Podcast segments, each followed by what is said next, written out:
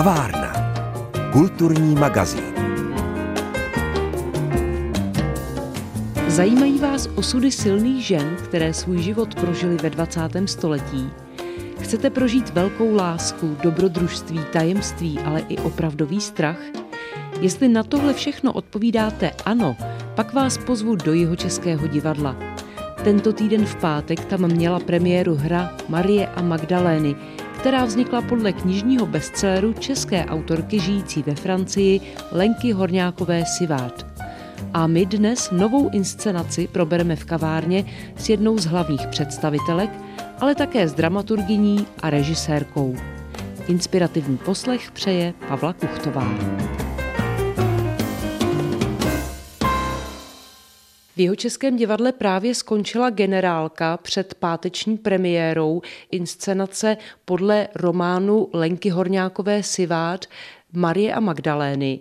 Režisérka Jana Kališová právě udílí poslední připomínky a já tedy využiju této příležitosti a oslovím dramaturgyni Olgu Šubertovou s otázkou, jak se právě takovéhle rozsáhlé literární dílo převádí do jevištního tvaru. Nesmírně složitě. Já když jsem před už několika, myslím před čtyřmi lety ten román přečetla, tak ten silný příběh těch několika žen v té rodině mě nesmírně zaujal a přemýšlela jsem, jestli by se to na jeviště dalo převést, což samozřejmě dá, na jeviště se dá převést všechno. Viděli jsme nádherné inscenace třeba Vojny a míru a Anny Kareninové a spousty těchto těch románů, který si řeknete, to snad ani není možné, ale možný je všechno, ale musíte najít klíč. No a nakonec jsme se s režisérkou Janou Kališovou rozhodli, že oslovíme, aby adaptaci napsal David Košťák, který vlastně s Janou Kališovou spolupracoval jako adaptátor románu už u Pod sněhem z čehož vznikla úspěšná a pěkná inscenace, takže jsme Davidovi svěřili tenhle ten sisyfovský úkol. A samozřejmě v průběhu zkoušení potom jsme ten text ještě upravovali a vlastně s tím bojujeme do posledních chvil, protože tady se najednou setkáte s tím, že to, co v románu je povoleno a možné, najednou v tom dramatu už jako ta tolerance je menší, protože musí to být přehlednější, e, některé linky se musí uřezat a tak, ale snad z toho, co nakonec vznikne, tak snad diváci budou spokojeni, stejně jako čtenáři byli s románem. Diváci si na to počkali opravdu skoro nějaký ten rok až dva, než se to vlastně dostalo kvůli covidu na jeviště, tak teď se těšíme na premiéru, klepeme. A možná bychom mohli přiblížit a trošku rozvést to, co si diváci mohou přečíst v anotaci, že je to tedy příběh čtyř žen ve čtyřech historických obdobích. Můžeme to trochu rozvinout? Tohle je příběh, který začíná ve 40. letech a vlastně tou minulostí sahá ještě dál, ještě do doby po první světové válce a vlastně to ukazuje i proměny české společnosti v průběhu 20. století právě na těch velmi privátních a bolavých příbězích většinou těch čtyř generací žen, jak se posouvají, jak prožívají vlastně podobné příběhy, protože jsou to ženy, které rodí nemanželské děti a jak to vnímá která doba, jak v které době s čím se bojuje, tak samozřejmě je tam velký akcent na dobu po druhé světové válce, na ty děsivé únorové události, kterou českou zemi uvrhly na 40 let do bídy a utrpení. Pak tam proběhne 68. rok, kdy přijeli okupanti ruští, no a jde to až do těch 80. let, kdy už jako svítá snad jako někde v dálce naděje na to, co už teď prožíváme my. Takže tak ve zkratce. Samozřejmě všechny ty, všechny ty osudy, to ať se přijdou diváci podívat, hmm. nebo čtenáři, ať si to přečtou, to bychom tady seděli hodně dlouho. Ale určitě můžeme říct, že jde o příběh čtyř žen, jak jsme řekli v různých historických obdobích. Jsou to silné ženy, jsou to silné ženské hrdinky, silné postavy? No ano, velice. Speciálně oni jsou vlastně generačně babička Marie, pak je její dcera Magdalena, její dcera Libuše a její dcera Eva a ještě vedlejší příběh. Ta babička Marie má ještě druhou dceru Růženu, tak ta je tam takový jako vedlejší příběh a je to, a já nechci zase prozrazovat dějové věci, ale jsou to samozřejmě některé ty ženy jsou silnější, některé jsou v něčem silné, v něčem slabé, tak jako jsme všechny. Je to prostě o ženském údělu na moravské vesnici v průběhu 20. století. No. Takže moravská vesnice o to víc, ještě vesnice věřící? Nemyslím, že v tom ta víra hraje nějakou zásadní roli v tomhle příběhu, zrovna ne, ale možná nějaká vnitřní, vzhledem k tomu, že pro ty ženy je vlastně potrat něco, co je nepřípustné, ale explicitně se o tom nemluví. Vy teď vlastně uvádíte, jak jsem řekla, hodně dramatizací románů, hodně literárních děl převádíte na divadelní jeviště. Dá se zrovna tahle inscenace nějak zařadit do toho kontextu všech těch ostatních, které teď eh, máte na repertoáru? My jsme se právě hodně věnovali v minulých letech mapování téhle naší především té komunistické minulosti, takže v tomhle kontextu určitě tam hraje roli stejně jako návrat krále Šumavy, stejně jako jsme dělali elity, stejně jako vlastně jsme převáděli romány Selský baroko a Rybí krev Hajčkovi, zdejšího českého autora. Tahle ta autorka samozřejmě není jeho česká Lenka Horňáková, Sivá teď vlastně žije ve Francii a tenhle román původně napsala dokonce ve francouzštině a pak se ho sama překládá překládala do češtiny. Ve Francii byl ověnčen mnoha cenami a i v Čechách myslím, že se dočkal velmi příznivého přijetí. A autorka přijede na premiéru a psala, že je velmi nedočkavá, že se těší, jak malá holka, jak to bude na jevišti fungovat. Taky přejeme jen příjemné zážitky a nám všem ostatně taky. Děkuju. To byla Olga Šubertová, dramaturgině jeho Českého divadla. Tereza Šel hraje v nové inscenaci Marie a Magdalény jednu z hlavních postav. Mohla byste tu svoji roli charakterizovat? Hm, mohla. Spíš bych nechtěla moc divákům napovídat asi, protože je to vlastně 20-letá holka, postupně 40-letá až 60-letá, která nemá úplně dobrý začátek života, protože se ocitne s matkou sama a potom prožije lásku a potom prožije peripetie životní. A tak je to i s ostatními ženami v této hře. Nicméně to víme, že ten román je vlastně vsazen do takových nelehkých eh, etap českých dějin od eh, nacistické okupace přes kolektivizaci, přes 68. Eh, a normalizaci a vlastně tahle vaše postava tam prochází skoro asi všemi obdobími. Já jsem spíš v té první polovině, teď nevím přesně do kolikátého roku, ale snažím se i v té druhé polovině už v těch 60. letech zestárnout o těch 20 let a myslím si, že my, možná, možná já a Věra Hlaváčková, že úplně nehrajeme tu věc té politiky, ale hrajeme ty příběhy opravdu jejich životů. A nakolik se vás osobně třeba ten osud dotýká? Magdaléna nepotkala pravého muže. To se mě netýká, naštěstí, ale malinko jsem se v životě setkala s takovým zacházením, které nebylo úplně správně, si myslím, takže asi jenom v téhle, v téhle části. A nakolik je obtížné pro herečku právě projít eh, několika časovými obdobími a vlastně zestárnout během jednoho představení?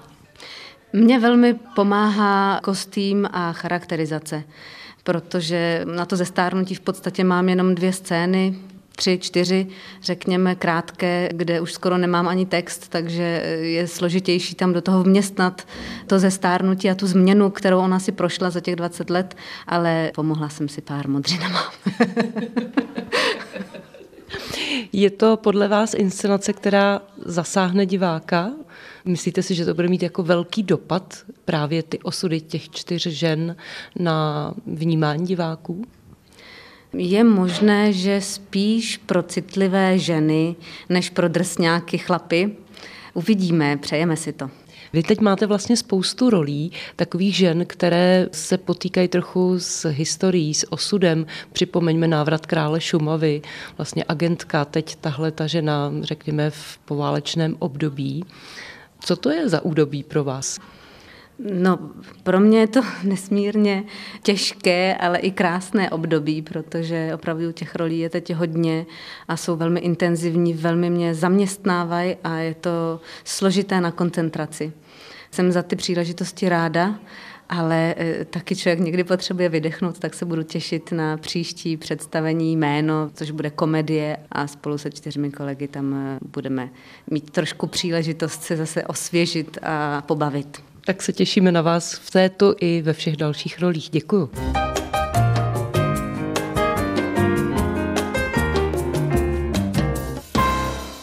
Režisérka Jana Kališová připravila v jeho českém divadle novou inscenaci Marie a Magdalény podle románu Lenky Horňákové Sivád. A e, je to vlastně takový balvan, který před sebou trošku valíte, protože tahle inscenace měla mít už několikrát premiéru, ale vždycky ji překazil covid, vidíte, je to tak? Je to tak. Dvakrát ji překazil covid. Jednou jsme odkládali o rok a teď, když jsme začali zkoušet na podzim, musím říct, že to byl můj covid, tak jsme přerušili na 14 dní a tím pádem, protože jsme neměli doskoušeno, tak jsme místo 17. prosince teď budeme premiérovat 18. února. Řekněte mi, jak bylo obtížné vlastně pracovat ještě v takovémhle nestandardním klimatu vůbec na téhle inscenaci? Tak eh, ten román je velice obsáhlý, dramatický a se spoustou situací, postav. Už samotná dramatizace byla docela těžká záležitost a my jsme s tím byli už spokojeni a najednou, když jsme začali zkoušet vlastně tu literární věc, tak jsme zjistili, že jako e, slovo, věta v literatuře je něco jiného než na jevišti a dlouho nám to vyklouzávalo z ruky a nemohli jsme se trefit. A samozřejmě obtížnost e, základní je i v tom, že je tam odhadem 15 dějišť a odehrává se to během 40 let a e, herci potřebují stárnout. Věra Hlaváčková hraje v rozmezí 40 až 80 let. Takže tohle jsou všecko jako technické věci. No asi by tomu slušel spíš film, než, než dramatizace jevištní. Ale já se přiznám, že jsem zvyklá přistupovat i po zkušenostech z opery, když jsem si vždycky představovala, jak by ta opera mohla vypadat, tak jsem si řekla, jak by to asi vypadalo, kdybych dělala film. A snažila jsem si udělat film v hlavě a ten přenést na to jeviště. Takže jsem vlastně v tomto případě postupovala podobnou metodou a moc mi k tomu pomohla scéna Nikoli Tempíra, který vymyslel to, že těch 30 obrazů nebo možná, že jich ještě víc, teď nevím, že můžeme hrát průběžně, že nemusím zastavovat přestavby a není to klopotné a docela to odsejpá a spojilo se to v takový celek, jedno vyprávění o osudech čtyř žen z jedné rodiny. A ty ženy, ty mají vlastně všechny velice zajímavý osud, velice silný osud a všechny je poznamenává vlastně ta doba, ve které žijí. Je to tak? Ano, ano. Ta první zakladatelka rodu Marie, což je Věra Hlaváčková, je poznamenaná válkou. Uteče z Vídně se svojí dcerkou před nacisty, protože otec je žid a holčička je plavá a ona si myslí, že na druhé straně hranice ji lépe ochrání. A ta dcerka je nemanželská a snaží se chránit svoji holčičku ale bohužel tu zase potká to, že končí kapitalismus, přichází komunisti, ona se zamiluje do syna majitele statku, který odjede, protože je komunisti vyženou a přebírá osud své matky. Opět má nemanželské dítě.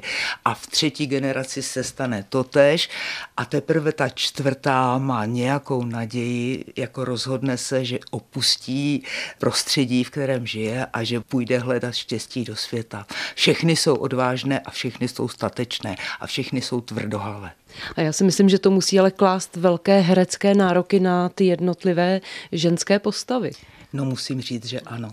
Někdo musí předstírat, že je mu 80, ale třeba taky 40-letá herečka předstírá, že je jí 20 a to taky není úplně jednoduché, ale holky to zvládly krásně, si myslím.